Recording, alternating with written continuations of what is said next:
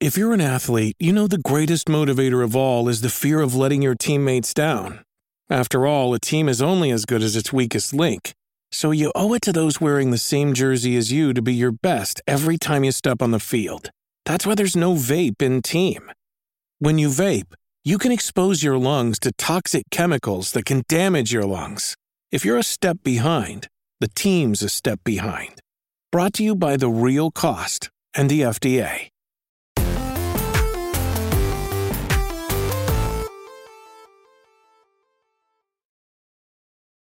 Yo, what's up? Welcome to Kind of Funny Games Daily for Monday, April 4th, 2022. I'm one of your hosts, Blessing Adeoye Jr. Joining me is Tim Ma fucking Gettys.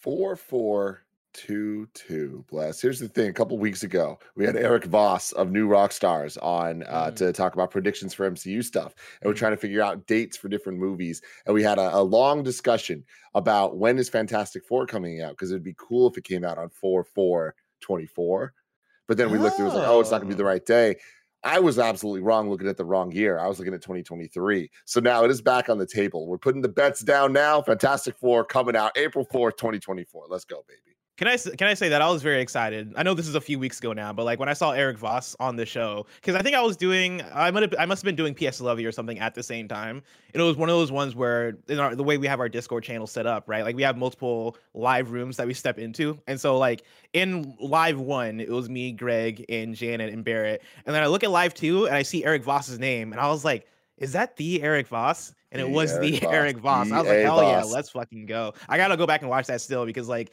I, I'm ever since I joined Kind of Funny, my podcast listening has gone down dramatically. One because like.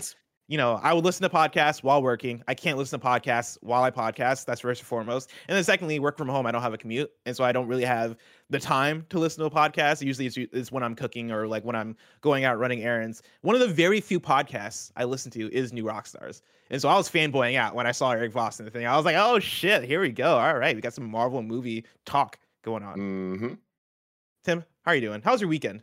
Dude, it was one of the best weekends I've had in a long time. We had Achievement Hunter Live. We're going to tell the entire story of that on the Kind of Funny podcast later this week. Can't wait for that. And also, it was WrestleMania weekend. Do I have a voice anymore? No. Is that because of Achievement Hunter Live? Yeah, partly. Is that because I lose my goddamn mind having Stone Cold's glass break? Yeah, Oh my God. definitely. What a show. What a What a weekend. Show. Two was- nights, man. Oh my God. I'm I'm sad that I I missed out on Re- WrestleMania. Right, we had Achievement Hunter live on Saturday, and I it's funny because I feel like this week, weekend was nonstop for shit to get hyped about between Achievement Hunter live, WrestleMania, and then the Grammys. And so like at Achievement Hunter live, I'm hanging out, right? Like we're we're, we're doing the live show, and then backstage, uh, I forget who it was. Somebody had WrestleMania on their phone because they were watching. Yeah, it was Jeremy. Jeremy had WrestleMania on his phone, and like periodically, like he'd call us out because he's like, he's like, bro, Cody Rhodes just showed up. Cody Rhodes back in the WWE, and we're all like, oh shit, oh let's fucking go. And like, you know, Wrest- Wrest- WrestleMania. I feel like if you're if you're keeping keeping up with it on Twitter, every few minutes there's something else, right? And like yesterday, I I didn't watch. But what it seemed like, keeping up on Twitter, is that Stone Cold was coming out on stage every five minutes to give somebody a stunner. Is that accurate? Uh no, but like That's what it seemed like. Yeah, no, it was just it was just it was poetry, man. It was poetry. They had a build up night one, and he had an amazing match with Kevin Owens, and it was or so earned and so great. And then night two, there was a, a match going on with Pat McAfee, who is now my new favorite person. Like apparently he used to be a football player. Now he's just the dopest man in the, the entire planet.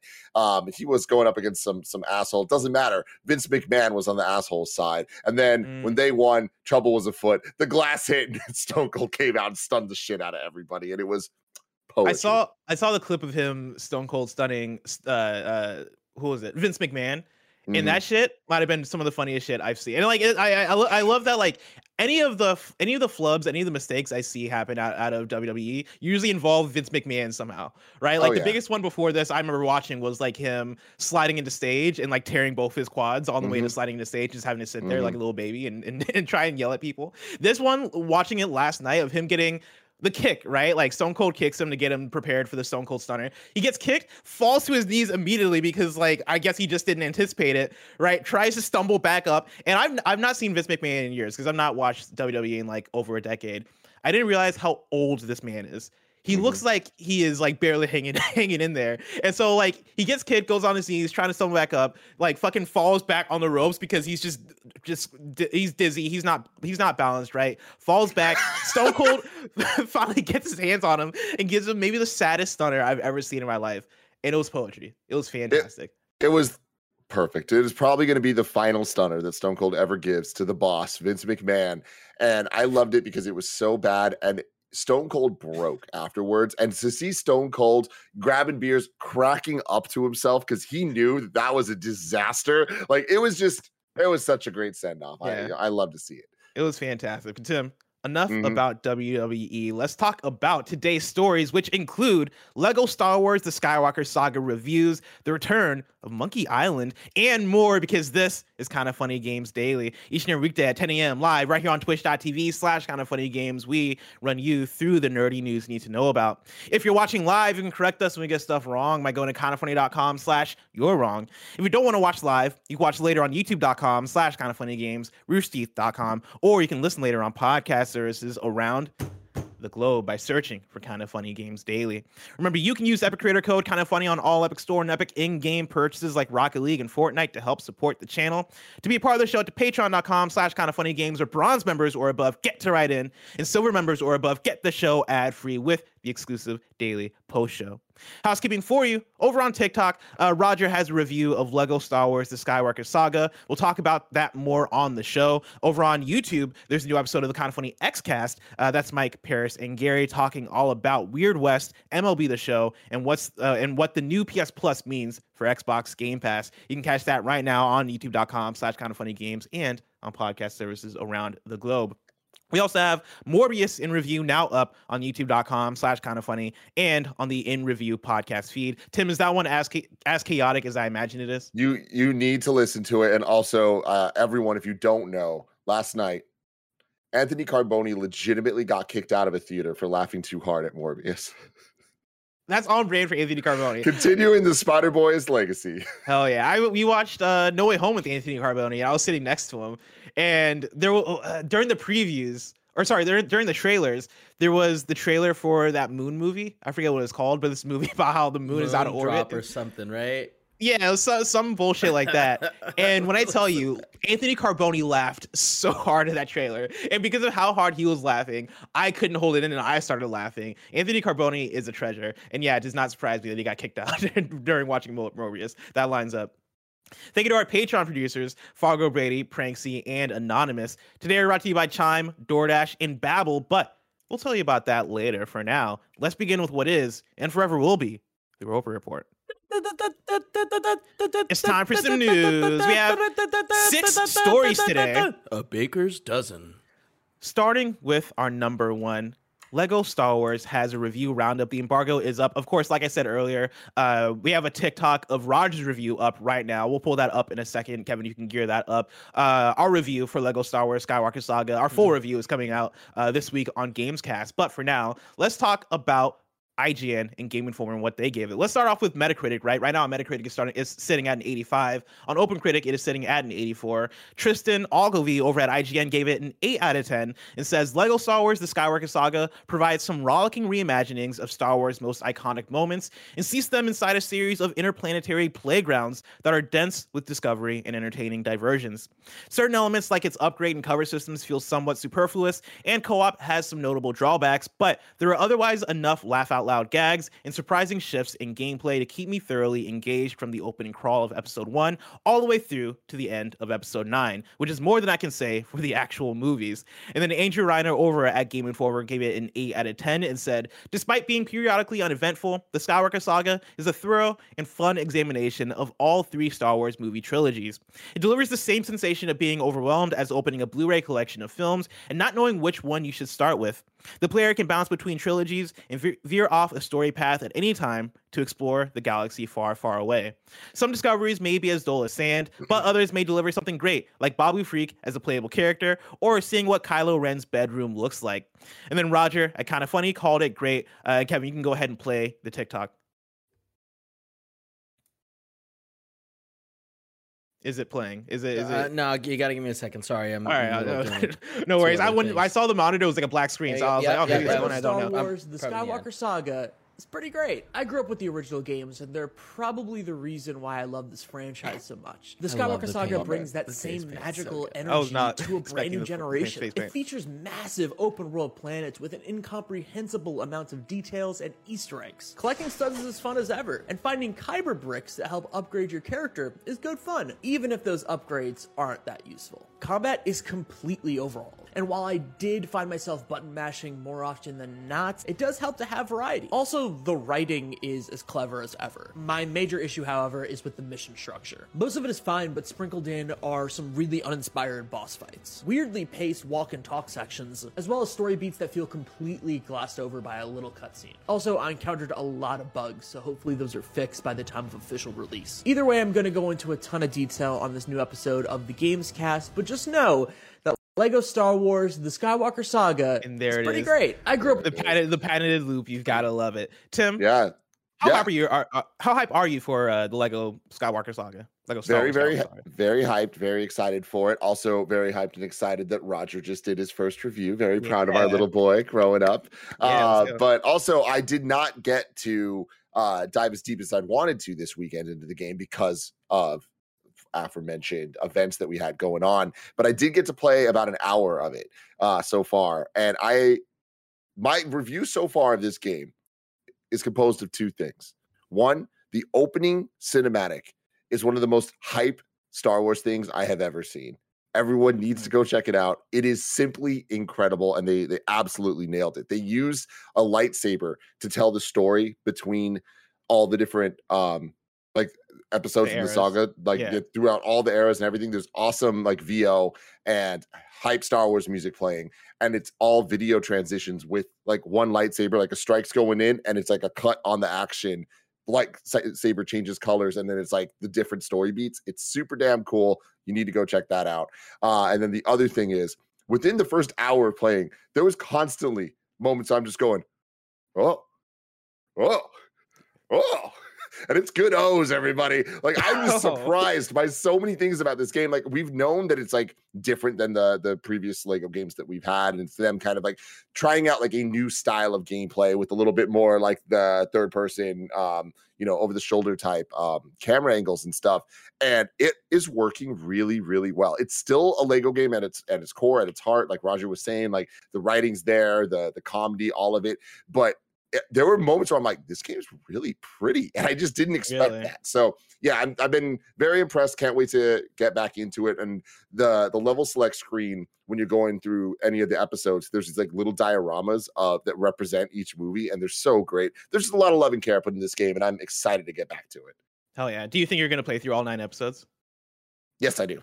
Really? Yeah, How how does it seem scope wise? Like to do that, do you think it's gonna take you 20 to 30 hours? I I don't know. It's hard to tell because I am extremely early. Like I'm still at the points that are very linear. I chose episode one to start. Um, so just going through um in that hour, I, I think I'm like maybe halfway through the level. I don't I don't know. It's hard Okay. to tell actually. Gotcha. Yeah, I don't know. I, I still I don't know if I'm gonna jump in or not yet. Right. This is one that when it was first announced, I was like, oh, so this seems really cool. I really like Star Wars games. I'm kind of like give or take on the movies. Right. I'm like a very very casual Star Wars fan. Right. And like I like the idea of jumping into these games. I've never been a Lego Star Wars person. That's the other thing too. Is like I've never been a Lego games person, but this game seems hype just as a reason to like re-experience the the movies in a different way. Uh, and like I'm somebody that I really like the sequel trilogy, right? Like I really want to go back and like experience uh, re-experience episode sevens all the episode seven all the way through nine, even though like you know, I have criticisms of those movies like everybody else, but there's something about the flashiness and like the popcorn blockbuster quality of Star Wars that for me is just like, oh yeah, like this seems like a fun laid back time. Um, and so I want to get into it for that. It's fun to see that like it, seems like it's getting eights across the board, right? We're talking about an eight from IGN, an eight from Game Informer, and it's sitting at mid 80 on Metacritic and OpenCritic, right? Like that seems like a solid, great um, to really great. And so, like, if that's the case, I can see myself jumping in. I don't know if I'm gonna do all nine episodes. I might do one, one to three, and see like how I feel after that. And then if I feel uh, like jumping back in, I'll do it. I think the other thing for me right now is that when I look at April through May of video game releases, it's kind of chill, right? Like we're getting Nintendo Switch Sports toward the end of the month, and that's probably the, one of the only things. Uh, Stanley Parable also toward the end of the month, and those are the two new games that I'm excited to get my hands on. Aside from that, I think these next couple of months for me is going to be a, a, a period of me jumping back and trying to catch up on all the stuff I missed during review season, right? I do want to catch up more. I want to finish Kirby first and foremost. I'm on the last world, and I'm sure I'm going to do a lot of post game stuff Hell there. yeah. Yeah, I'm, and I'm having a blast with that game. Uh, I'm also playing. I also want to uh, go back, double back to Pokemon Legends Arceus, right? I, I might jump back, um, jump more back into Elden Ring, even though now I've like beaten the game. I've beaten Malenia, who's like my big goal. I've also beaten like uh, Dragon Lord. I don't know. I'm gonna try and pronounce their last name, Placiduex or something like that, right? I beat that boss, and that was kind of like toward the end of my checklist of shit that I wanted to do in Elden Ring, but I still do know that there's tons of like side shit and maybe New Game Plus that I want to do, but like there's that also. And I know there's a few more games where I'm like, cool, you know, uh, March was so busy with video games. What are the things that I still want to double back to in this time? So it's gonna be me balancing that and maybe considering jumping back into Star Wars: The Sky- Skywalker Saga. Yeah, the thing I'm interested in is I want to see reviews of the Switch version in particular. Um, and I think Roger has been playing a little on PS and Switch, so I'm excited to talk to him on Gamescast and see because I was on PlayStation, um, and as amazing as it looks in the HDR and all that stuff, like this is the type of game I'm like, you know what, this could be this could be great handheld and be like my bed game mm. that I just kind of play throughout the year, you know, like making yeah. little progress every night. So, so we'll see. But we'll see. Yeah. Tim, let's talk about story mm-hmm. number two. Return to Monkey Island has been announced. This is from Sal Romano at Gematsu. And Kevin, I have a trailer that you can play in the background as I'm reading through this. Publisher Devolver Digital and developer Terrible Toybox, in cooperation with Lucasfilm Games, have announced Return to Monkey Island, the long awaited sequel to point and click adventure games Secret of Monkey Island and Monkey Island 2 LeChuck's Revenge. It'll launch in 2022. Platforms were not announced. Now, Tim, I was surprised yes. by two things right when this went up this morning. One i was surprised by the announcement because it's been mm-hmm. a minute since monkey island games have been active right? And like this feels like it's coming out of nowhere. Of course you had the re- you had the return of uh, lucasfilm games right a couple years ago and so it makes sense that now they have they they can ideally do something with it. Um but even with that right i feel like this is still unexpected. So that was the thing that surprised me first and foremost. The other thing that surprised me was how hyped people were on the timeline about this. So many people i saw like people that I w- I wasn't expecting to be excited about this announcement were excited mm-hmm. about this announcement even to the point where I went on Instagram and was like seeing like folks who I know I know as non gamers be like, oh shit, Monkey Island, I love this during my childhood. I'm for sure gonna jump back into this. Tim, where are you at with Monkey Island? Is that your jam?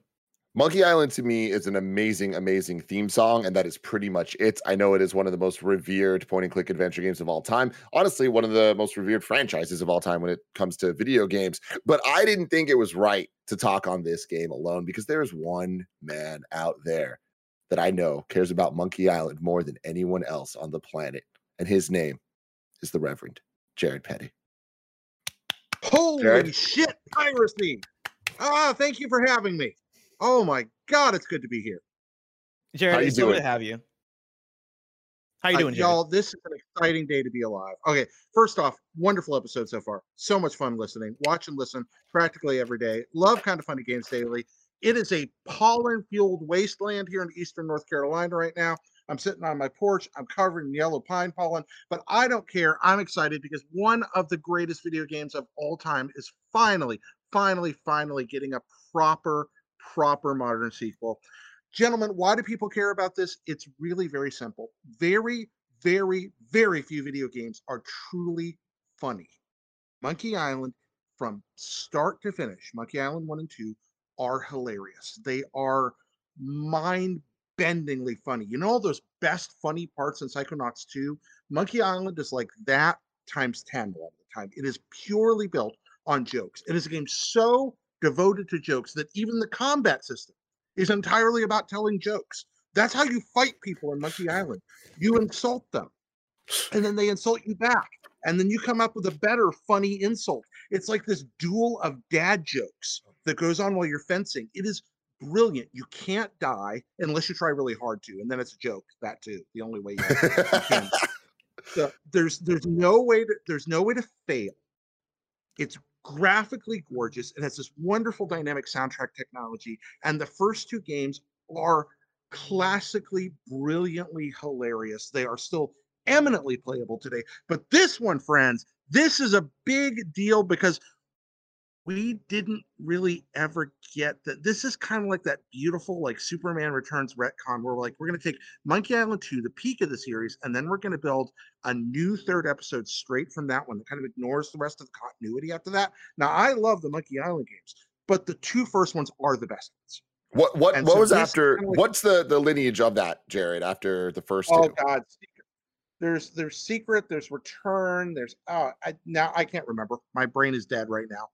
Uh, secret and return are, are the two like like cornerstone ones. I mean, you find good jokes in all of them. One of my favorite jokes is from one of the later games, which is just that's the second biggest giant monkey head I've ever seen. Uh, you know, there's these beautiful, beautiful moments. But okay, I'm talking too much. I did not. This is like I understand this is not like Metroid Dread levels of hype, but in my little head canon, the idea that Ron fucking Gilbert is going to come out in 2022 and be like, by the way, we've been working on the secret Monkey Island game for two years, and it's everything I ever wanted, and I only made it because it's exactly the way I wanted to be from beginning to end. That is like this auteur moment. That's like it would be like if Kojima came out and said, by the way, I'm making a MSX only sequel to Metal Gear 2. It's Metal Gear 3, and it's everything I dreamed of in 1989. Like, and then he got to make it. That's what this is. Okay, I've talked too much for you talented people. I'll shut up for a minute. You talk. I, I have a question for you, Barrett. Or sorry, Jared. Looking at the uh, um the trailer here, what's the trailer itself make you feel? Evocative mystery. Uh, I like that they don't get very much. Uh, that's my my favorite thing about it here. This is just a this is just a tantalizing little teaser bit. This is a nugget. This is code. This is code for yo, ye who love the Monkey Island. Behold, that which you dreamed could never happen is about to take place. This is like receiving a cipher message. It is the fucking book of Revelation, full of little mysteries designed to tantalize you and tease your brain. But unlike the book of Revelation, it will not be misinterpreted into some kind of horrific apocalyptic MAGA dead end, world ending apocalypse. It will instead result in a video game the likes of which we have rarely seen in all of history. Friends, games are never funny and brilliant. I was I, I had this rare I mean, opportunity.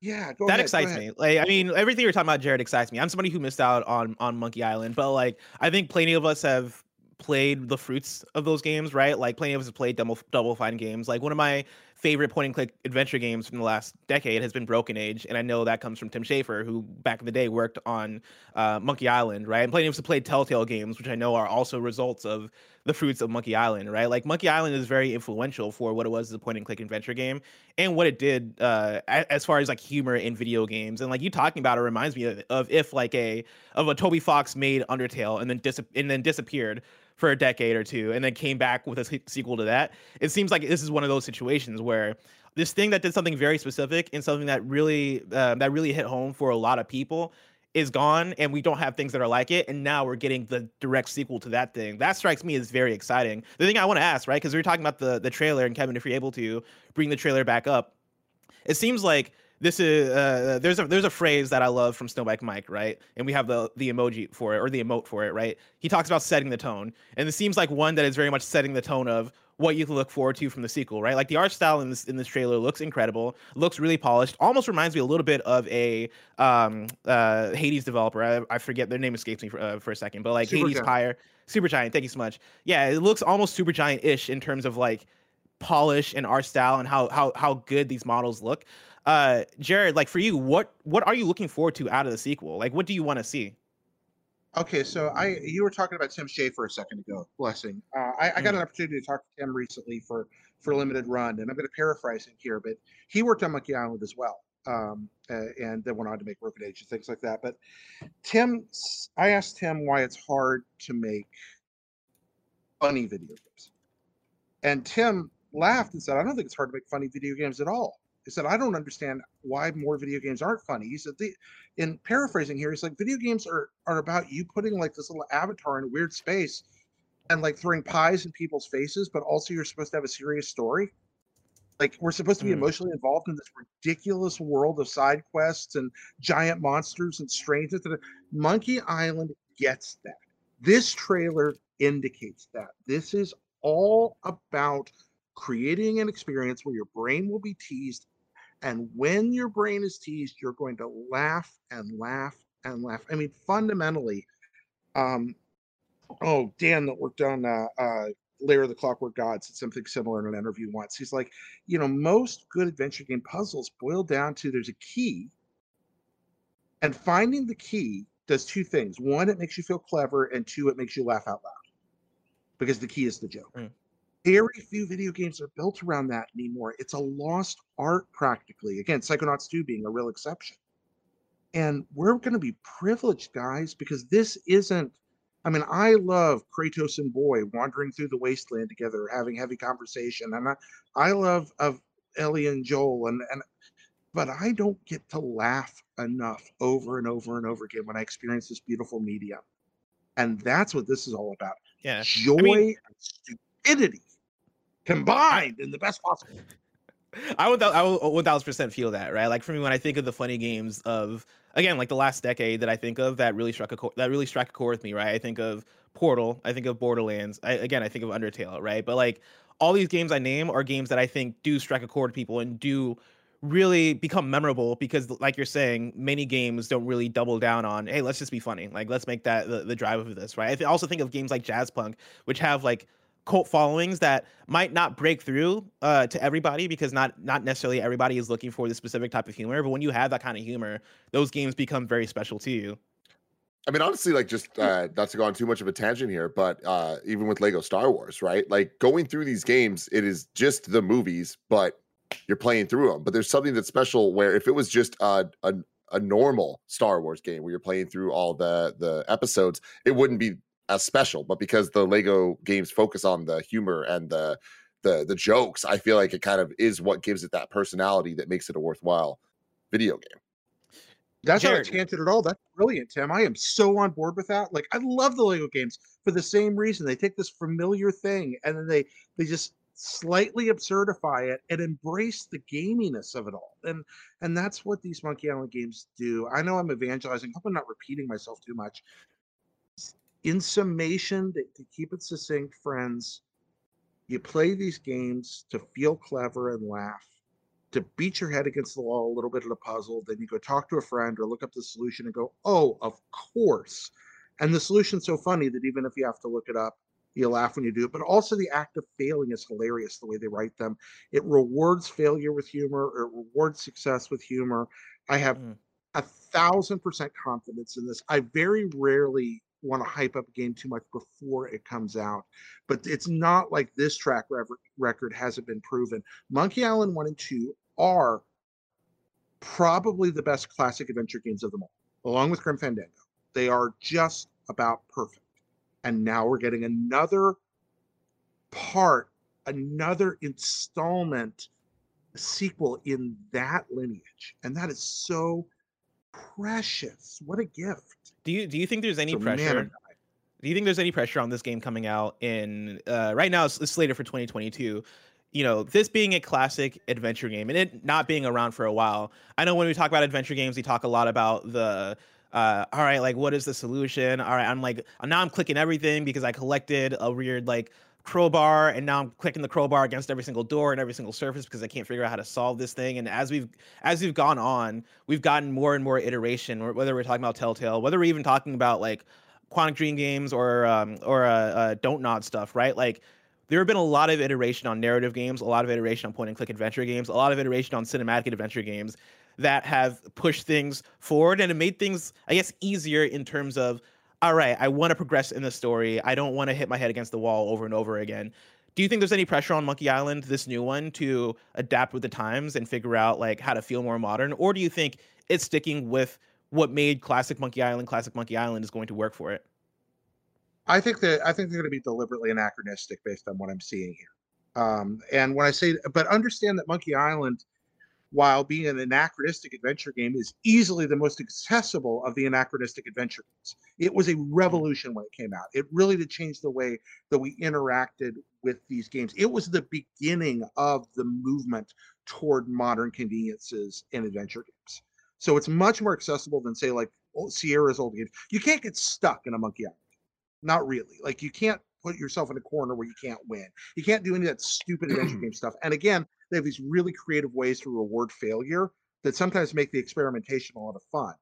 But I think they're going to lean into. I'm going to guess this. This is probably going to be a non-hint system game because they're going to lean into the fact that simply the people buying this adventure games don't sell that well anyway. This one will sell better because of the kudos, but it's still not going to be like a massive seller.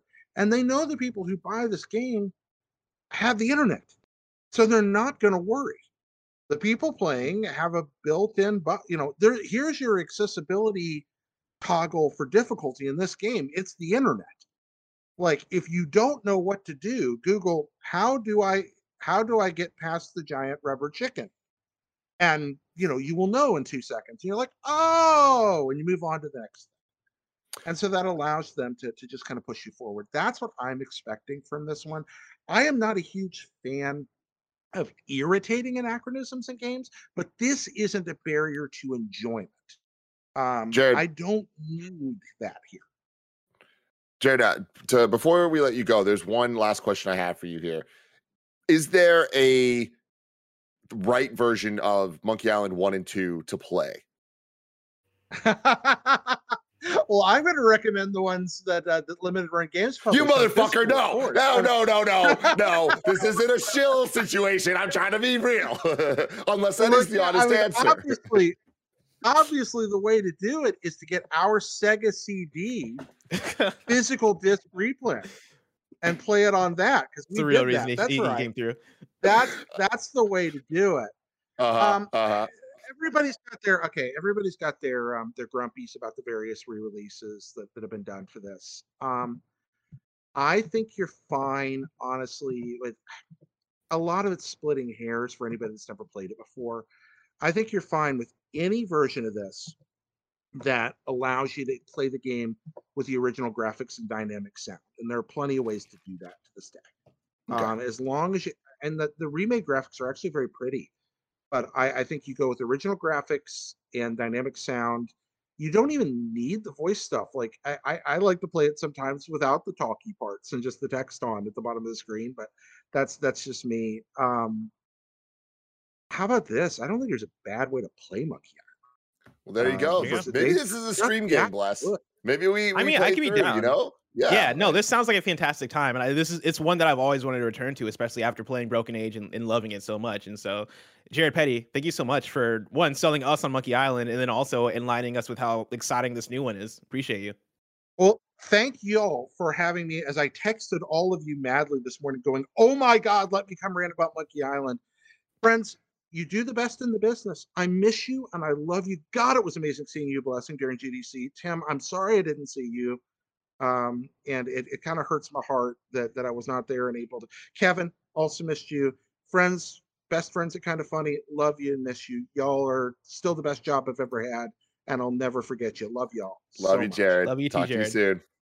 Tim, we're gonna hop into our Mm-hmm. next news story, but before we do, I want to let people know out there know about patreon.com slash kind of funny games so they can go to get the show ad free. And speaking of ads, let us tell you about our sponsors.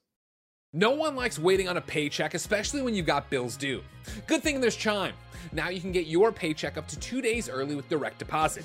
That's up to two more days to save, pay bills, and generally just feel good about your money situation.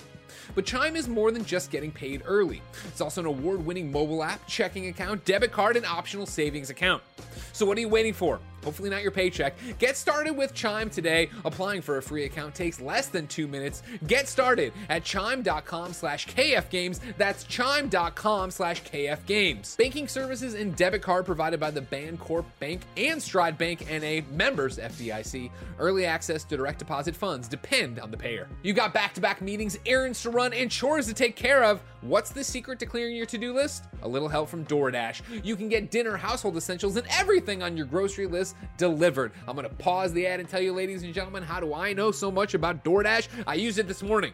I, I woke up, I had to get the house ready. I, I had this guy coming to work on the garage. I had the nanny coming over. We had no clean bottles. I cleaned the bottles and everything, and I was like, I'm hungry and I need coffee and I don't have time to make either. I DoorDashed uh, Jen and I some breakfast today, and it was great. When I was sick last week, I DoorDashed Gatorade because I wasn't about to go out. DoorDash is great. Back to what they wrote. Ordering is easy, and your items will be left safely outside your door when you choose contactless delivery drop off.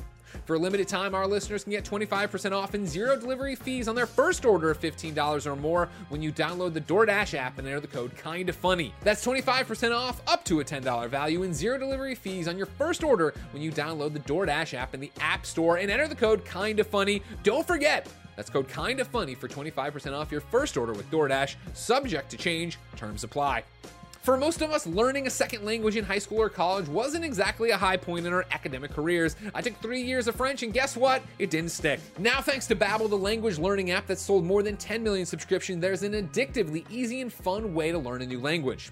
Whether you'll be traveling abroad, connecting in a deeper way with family, or just have some free time, Babbel teaches you bite-sized language lessons that you'll actually want to use in the real world. Uh, je parle un peu français, and I was talking to Jen's mom here and there about little things. Mon chapeau, you know what it's about. Other language learning apps apps use AI for their lesson plans, but Babbel lessons were created by over 100 language experts. With Babbel, you can choose from 14 different languages including Spanish, French, Italian, and German.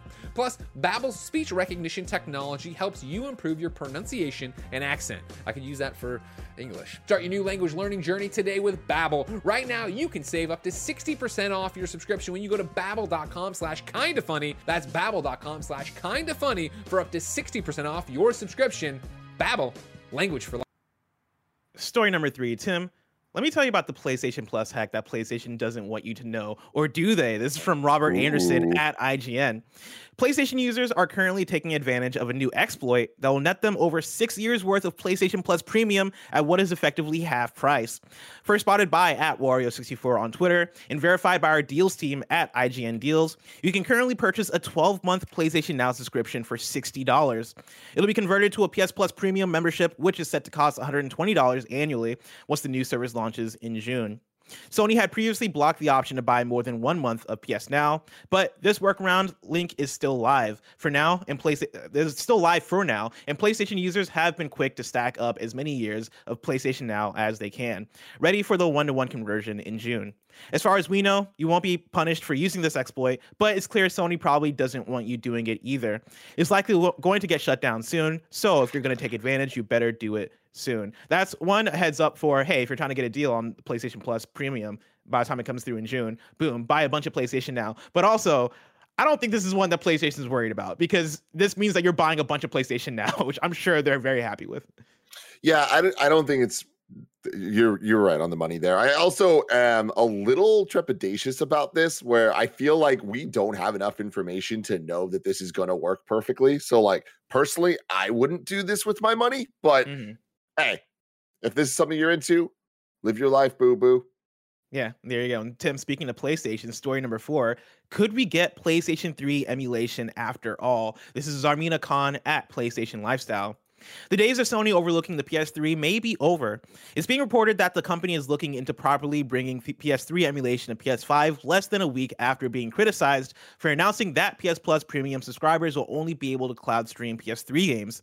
According to VentureBeat journalist and insider Jeff Grubb via Video Games Chronicle, Sony might be up to something here.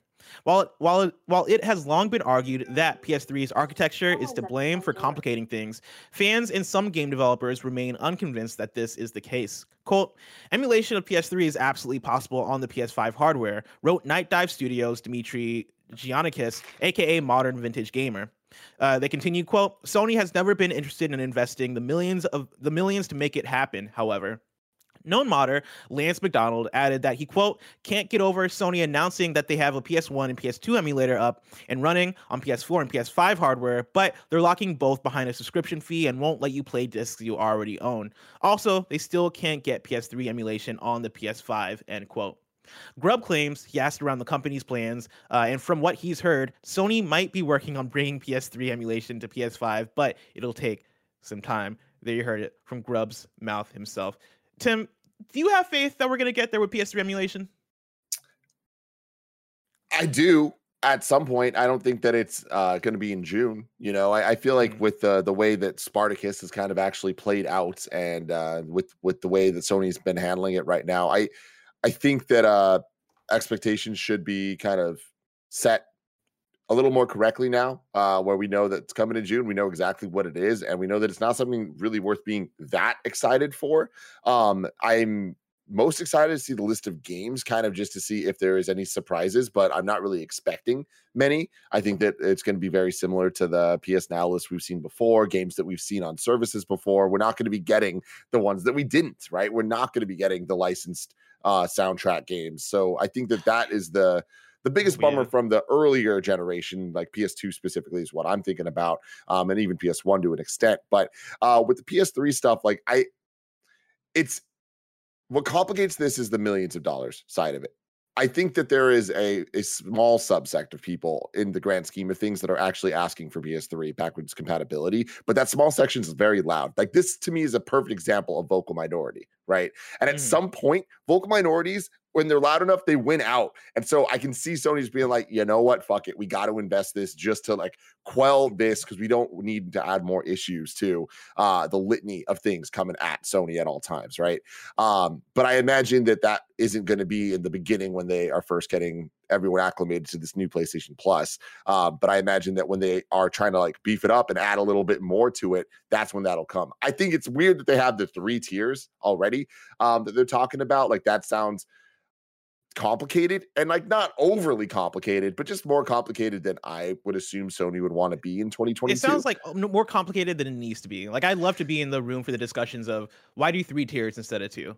And I wonder if it is them being like, hey, it's the hardest of the hardcore that want the legacy stuff, and so let's give them that extra price to pay if they really want that legacy stuff. Whereas like PS Plus Extra, which is the the second tier that gets you all the PS4 and PS5 games library, I think that's the one that they're probably really to try and hit home for people that are the general PlayStation audience that want access to a bunch of games and want that buy-in to go, oh man, all right, without PlayStation Plus Extra, I have my 30 games that I own, but with PS Plus Extra, I'm gonna get hundreds that I might have missed out on, and now I just have this this library, right, similar to Xbox Game Pass. I think that's probably the the, the thought process behind it, but. I don't know, man. If I I I- feel like it it it'd almost be easier just to lump in the legacy stuff with the PlayStation Plus Extra, but maybe they just want that extra cash. Well, yeah. So so here's the thing um, with that. It's like I I feel like they the, the problem with it is that from our side of things, bless, like me and you mm-hmm. having talked about this for so long, it was always like, oh, it's complicated because they're pushing too many brands and they're not able to push them equally because there's PlayStation Plus and PlayStation Now. And when you have different services, especially when your competitors have more so than anything kind of like consolidated them, like it, there still is Xbox Gold and Xbox Game Pass, but like there is Ultimate that allows you to just kind of get everything. And like that's the thing that they push the most. Like that is the get Game Pass Ultimate, right? Like that's their their marketing now PlayStation at least has, oh, we have PlayStation Plus, and then you have to kind of get in and figure out the tiers. It's unfortunate that there's still levels, that it's still convoluted to that extent. But uh, there's a marketing theory that I'm blanking on the name right now. I was watching a video with uh, MKBHD recently uh, where he was talking about this, where the theory is um, if you there's a strategy to the amount of products that you're you're putting out there, and this is something that Apple has applied a lot over time. And uh, studies found that if you add three things, more people are likely to get the two, even if the prices of, if, of the two things were less than what the full thing would have been when there's three. That Mhm. doesn't really make sense when I said it, but I I think you guys understand what I'm trying to say here. Um, that the strategy is they're adding the three because they want most people to do the second one, and they'll look at the highest one and be like, "Oh, that's too expensive. I don't need that. I'll get the second one," Ah, even though see, I see. really they might have just got the first one to begin with. And on top of that, the fact that you look at this, Sony's entirely doing it because putting the PS1 and PS2 classics on the highest level, they know that they're speaking to the niche audience that's like, we're gonna, we'll pay more for that premium shit because that's the the stuff we want. But they know that that's not the most enticing thing to the majority of people, Yeah. which is the PlayStation 5 games, which is why the second tier is at the end of the day gonna be the one that Sony pushes the most and the most popular um, option.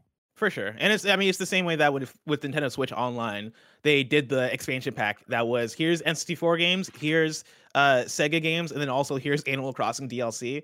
And I think most of us went, Oh, this seems like a weird deal. I'm not gonna buy into that. And me, I'm like, ah, but I, I love those N64 games. I guess I'm gonna buy into it. And I, I, I think you're exactly on the money that the second tier is probably the one that they're uh, viewing as the most, even though it's, even though it's not PS Plus essential, they're viewing it as the essential tier, and they're going to push it that way. And I think most people are going to buy into that. I do, I do still want to see like what that library looks like because if it is like a Nintendo Switch Online, right? Like that expansion pack, I think even over the last six months has gotten way more enticing as they've added in. Here's Mario Kart 8 D, uh, uh, uh Deluxe DLC, right? Here's even more SD4 games. Here's more other games, right? Like the more you build that library, the more enticing it gets. And I imagine that that might be a similar strategy they use for this, where PS Plus Extra, which is the second tier, like you get PS4 and PS5 games with, that is going to be what PlayStation now is, where they are cycling in games and then cycling out games. And if you have games that are coming out out there day and date, and you have games that like are exciting, right? Like you, uh, let's say by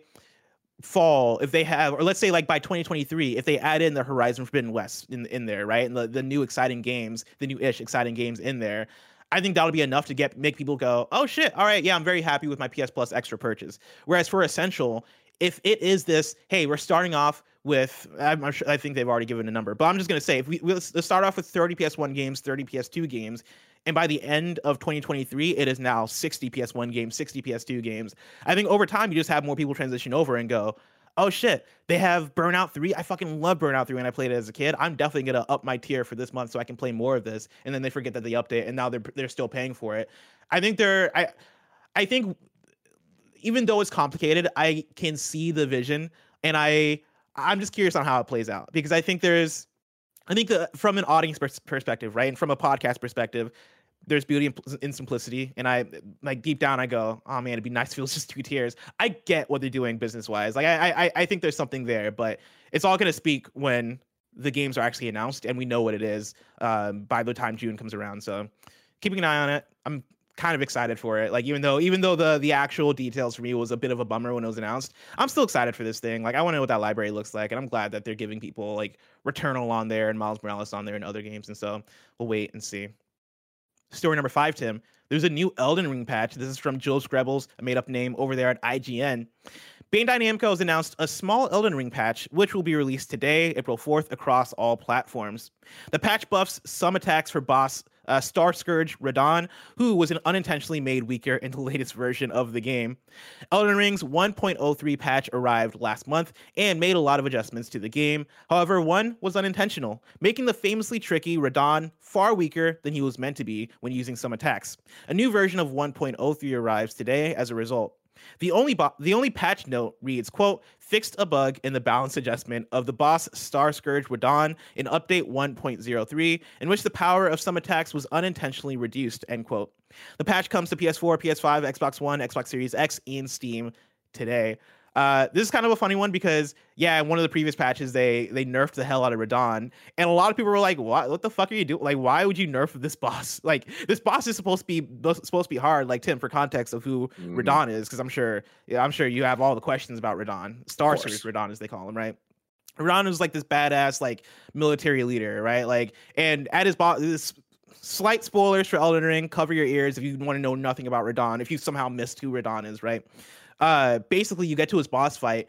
You get to like his his uh, not his boss fight his boss area right? Like his dungeon let's call it. You get there and it's basically like this festival that's being thrown. And you talk to the npcs and they're all like oh yeah we're here for the Radahn festival. Basically what it is is yeah this boss that is like one of the the shard bearers who are like the big bosses in the game game tim he's like yeah he throws on this festival let's say every year uh where he like beats everybody at everybody's asses and because he's like this powerful dude and he's like if i die i want to die with honor so every year i'm to throw this festival. And so the gimmick of the boss fight is you get to the actual boss arena which is like this fucking like vast ass land like this vast empty land. You get there and you have like all of these like like summoning uh spots where you go around you summon all these npcs and you fight along a bunch of npcs and it's like this big ass war on Radahn. It's like one of the Sick. fucking dopest boss fights i think i think there is in a from software game. I absolutely loved love it. And he's kind of supposed to be overly hard because you're supposed to summon like hell during that boss. Uh and like when i played it i played it before they nerfed him and i thought it was like a fine difficulty. I didn't think it was like super hard especially after summoning all those all those NPCs.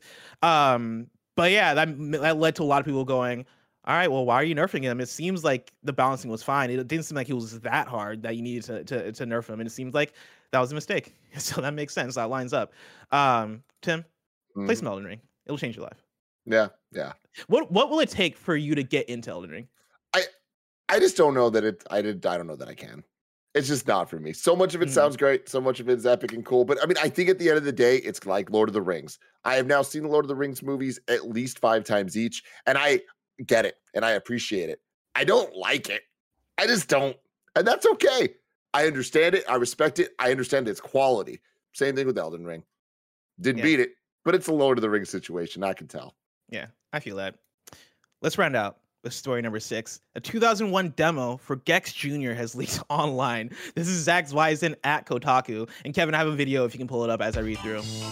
Gex is back, but not how I'm your not how his fans Luke. probably were hoping junior for. form. In junior form. Uh, very relatable, actually. Uh, instead of a new game or remake, fans can check out a demo for Gex Jr., a never before seen PS1 spin off of the original Gex franchise. This new demo has surfaced online over 20 years after it was seemingly abandoned. The new unfinished demo for Gex Jr. comes courtesy of Just Zoot uh, and has been uploaded to the fantastic Hidden Palace website. The demo appeared with no real warning, just showing up yesterday, surprising many and confusing most. The demo seems to be set in a movie theater like level and, and has Gex Jr. collecting cans of soda. The simple level design and objectives, coupled with the game's name and overall look, seem to imply this game was going to be aimed at kids or younger players. Uh, that's the end of the article. And the thing that I want to point out is that this is definitive proof that Gex fucks, Tim. All right. I said it last time when we were talking about Gex, and I'll say it again. We have the proof here. Gex Jr., he lives and breathes. That is a very interesting point, bless, that I, I had not considered. God, God. Um, and is I, a for some, a statement. yeah, you know, I, I thought it was just this was Gex when he was little, but you're right, that wouldn't make sense. Uh, and we do He's junior. see, we do well, see the, he, the, he the could main be. Gex, He could have always been over Gex. Jr. Oh yeah, there you go. but that that could be the father of Gex, the Mhm. the you know the grand. Oh God, where I, are we? I like the I, well. I like the idea that Gex Jr. could actually just be because yeah, when I heard Gex Jr., I was like, well, certainly that's Gex's child, but maybe Mhm. it is a baby Mario situation. exactly. But does that make sense calling him Gex, Gex, Gex Jr.? Wait, wait. wait. None of it makes sense. Nothing about this makes Mario sense. Mario just Mario as a baby? Yeah. That's what I assumed. Yeah. Huh. hmm You think? the Wait, you think Mario had a baby and called him Mario? I mean, he, if if Mario were to have a baby, just so that we're clear, if he were to have twins, he would absolutely call name him Mario and Luigi, hundred percent. I don't know. Oh my god. I can't believe we're about to do this. Get into the fucking deep lore of Super Mario. In Yoshi's Island, which Mm. is the the origin of Baby Mario. There's no princess in it. It's Luigi that gets captured, and you're trying to save Luigi. So Yoshi takes Baby Mario to go save Luigi. You eventually do that, and then in the final cutscene, you see legs of Mario and Luigi, Baby Mario and Baby Luigi's parents. They do not look like the legs of the Mario that we know and love. How do they And they look? Don't What's that? What What is the difference between their legs and Mario's legs? Why are you doing this to me, Wes? You could have just let it go. I didn't know you. I didn't know you had As like saying details on this. As I was saying, I was like, I don't fucking know. They're legs. You know what I mean? Are they They're like skinnier? Because they're I know Mario has like them short, stubby legs, but like you know, You know, describe the legs short and I'm gonna. Uh, they're, never they're got. I never got to the end of uh, Really? Mario World Two. No, Oh, you messed up. I never man. got You to see those up. legs. Uh, I'm gonna I'm gonna have bring up the video so that that Kev can bring this up because this is the most important thing Mm, right now. mm. I will also Mm. say that the Mario franchise, I think, does follow some kind of like rule set when it comes to naming, where there is Bowser Jr. and Bowser Jr. is Bowser's child. That's not Baby Bowser. I But then think there's Baby also the Bowser Koopa is- kids though, which is the problem. But the 'Cause Koopa, aren't that- the, aren't I the. Koopa, Koopa kids like siblings with Bowser Jr.? But that I mean that's weird, right? I think it? that's like an ultimate. Well, I mean, Koopa, uh, here's the thing: Are they Wait, all wait, twins? what- Why? Yeah. Why is that weird? Because maybe Well- Bowser Jr. is the older one, Yeah. like was the first pop Like, out, and then they had eightlets. I'm sure that's not the name of it. Like, Like this isn't a George Foreman situation. You know what I mean? What's The 'Cause chat saying the George Koopa Foreman kids have been retconned to not be Bowser's kids. That's the problem. There's retconning going on here because Bowser Jr. was convinced that Peach was his mom, and that gets really dark when you think about it. So, Kev, can you bring up Oh, what I what I just sent you? God. octuplets? yeah. Thank you. And uh, Plus, it- you yeah, know if you the just, thing about uh, George's kids, Foreman. just go to He's 308, he's got- please. he- He's got five sons, all named George Foreman. Oh, I didn't know they were all. I know. I knew like at least a couple of them were named George Foreman. No, all five Foreman. of I didn't know all of them were. Yeah, right here's great. So this is the end. Spoilers of uh, Yoshi's Island, um, and the the stork homie brings you, little baby Mario, back to your home. You oh, sh- he's not from New York. I don't think he was ever. He's from the Mushroom Kingdom, isn't he? I mean, you know, he's supposed like he's Brooklyn. Like, there's a lot of retconning going on, man. Like people over there not getting their shit straight. But look, we're about to see this door open, and then who's there? Let me see them legs. Who's there? Let me see them legs. Let me see them legs. Oh, interesting. Oh, you're right. Yeah, no, that well, I don't know. I just don't get Mario vibes, man. that might be the art style though. I don't know. Here's the thing. I'm with you. Baby Mario and Baby Luigi are definitely just Mario and Luigi Yeah, as babies. yeah. But it doesn't make I don't any like sense. these Doesn't make any sense. Because like If Miyamoto point, came out though and like said, "Hey, no, these are their children," I wouldn't. I don't think I could doubt it. Like, I don't think there's enough there there to it. I could see Oh. those being Mario's legs. all I'm I'm like, at what point do they start doing the plumbing in the original Mario games, Mario Bros? Like, where does that fall in? I don't, Yeah, man. what do you This define is- as plumbing? What do you We're define gonna as have doing to the come plumbing? up with. We You need to come up with the- the, the the Mario timeline, everyone. Because like in Mario in Super Mario Brothers, they have the pipes, and if I mean, I feel like that's plumbing enough, right? Like that's the yeah, reference but I'm saying in, in. Mario Bros, that looks like a very industrial city that we st- we have yet to see. That's why the assumption is it's No, New, York. Donk City. Oh, interesting. In Mario Odyssey, they do that whole Donkey Kong thing, yeah, right? Like, yeah, yeah. You're making a lot of sense. But then there's also the Mario RPGs, right? There's the Mario and Luigi Partners in Time and all that stuff. And like they fuck around. I I don't know, man. This shit goes deep. We're gonna have to have someone figure it out. It's not gonna be me. I'm just a leg enthusiast. Anyway, I'm very glad that they dug up this Gex Junior demo. Yeah. Uh, especially uh, coming off of our conversation about Gex a few a few weeks ago. I forget what brought up that conversation. I think we might have been talking about Gex possibly coming back, or maybe it was an Gex Jr.. accusation. Yeah. Well, wait, was that the conversation a few weeks ago? Because we talked Oh about this. no, no, no. Yeah, we were just talking about the Gex Fox. Yeah, we're Gex. talking. I guess we're just talking about how Gex be fucking. Um, and now we have the proof. Uh, but yeah, like actually, Kevin, can you bring up the trailer one more time? Actually, play it with um with uh sound. Have you heard the sound before? I have gonna heard the like it. sound. Okay. I know he makes some references that I want to hear Tim hear. Oh no. Because Gex, of course, like Gex makes a lot of pop culture references. Yeah, this is Gex Jr. The gameplay demo. father, Luke. Jesus. I think it says one more thing. Oh, that might be it. Can you Yeah. say tail time? All right, that's enough. That's enough. That's enough. No. the, the gluck gluck. The Gluck Plug is, is the thing that killed me. Oh my fucking god. I miss that era, man. I don't Dude, know, bring man. back X. Bring it back. Like we, you know how we had that era of indie games that are like a lot of Super Nintendo style. Oh, here's a bunch of ro- uh, um, Re- Metroidvanias and roguelites and like a bunch of cool 2D pixel art stuff. Like I love that we got that that era of indie games. I feel like we've not gotten like the true like N64 like all in tributes. Like we've gotten some of them. Yooka-Laylee is one, and I know we've gotten a couple others. But like I want, I want like a three year period where we're just drowning in janky ass 3D platformers because I miss it. Yeah. I want to cosplay as Gex. I'm saying it right now on the show. Ah, Tim, I can't wait for you to cosplay as Gex. But that day is probably just so far away. If I want to know what's coming out to mom grab shops today, where would I look? The official list of upcoming software across each and every platform is listed by the Kinda Funny Games Daily Show host each and every weekday. Kev, get away from get the jingle out of here. I don't do the jingle. We don't need that shit. Yeah. I'll fuck with that. Forgot my bad. out today. We got Dashing Dodgems for Switch. Uh, that's the only out today. Uh, new days for you. Nobody Saves the World is coming to PS5, PS4, and Switch on April 14th. And then a new Lost in Random costume comes to Sackboy: A Big Adventure this Friday. Uh, there you go. A collaboration that nobody was expecting. Uh, deal of the day for you. PlayStation Now games have been revealed for April. You're getting Outer Wilds, WRC 10, FIA World Rally Championship, uh, Journey to the Savage Planet, and then Werewolf the Apocalypse Earthblood. Uh, now it's time, Tim, for kindafunny.com slash you were wrong, where you write in and let us know what we got wrong as we got it wrong so we can correct it for those watching later on youtube.com slash kindafunnygames and on podcast services around the globe.